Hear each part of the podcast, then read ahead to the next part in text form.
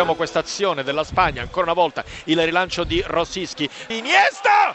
Colpo di testa! Rete, vediamo se l'arbitro assegna sì. Colpo di testa, gol! Ha segnato Piquet, ma si fermano quelli della Repubblica Ceca perché ritengono che Piquet fosse in una posizione irregolare. L'arbitro ha visto il suo assistente e ha segnato il gol. 41esimo, si sblocca. Spagna 1, Repubblica Ceca, Piquet. Sulla corsia di destra, Barzagli, ora centralmente, Leonardo Bonucci, sicuramente il migliore della squadra azzurra fino a questo momento, gran lancio, Giaccherini in area, parte il tiro in rete e siamo avanti noi!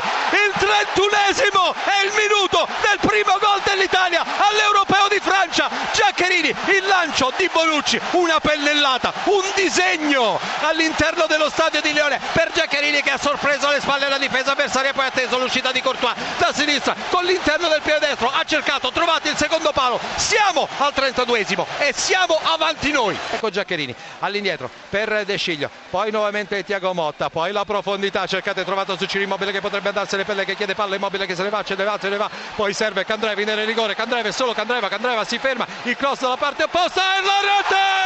E la rete di Pelle! È il raddoppio degli azzurri che chiudono il conto e bisogna dimostrarlo sul campo di essere i più forti, bisogna dimostrarlo sul campo e non a parole di essere i più forti. Antonio Conte può uscire dal campo nella prima partita dell'Europeo a braccia alzate sul traguardo perché abbiamo vinto contro il Belgio, il favoritissimo Belgio, la partita è finita, abbiamo vinto noi, l'Italia batte il Belgio per 2-0.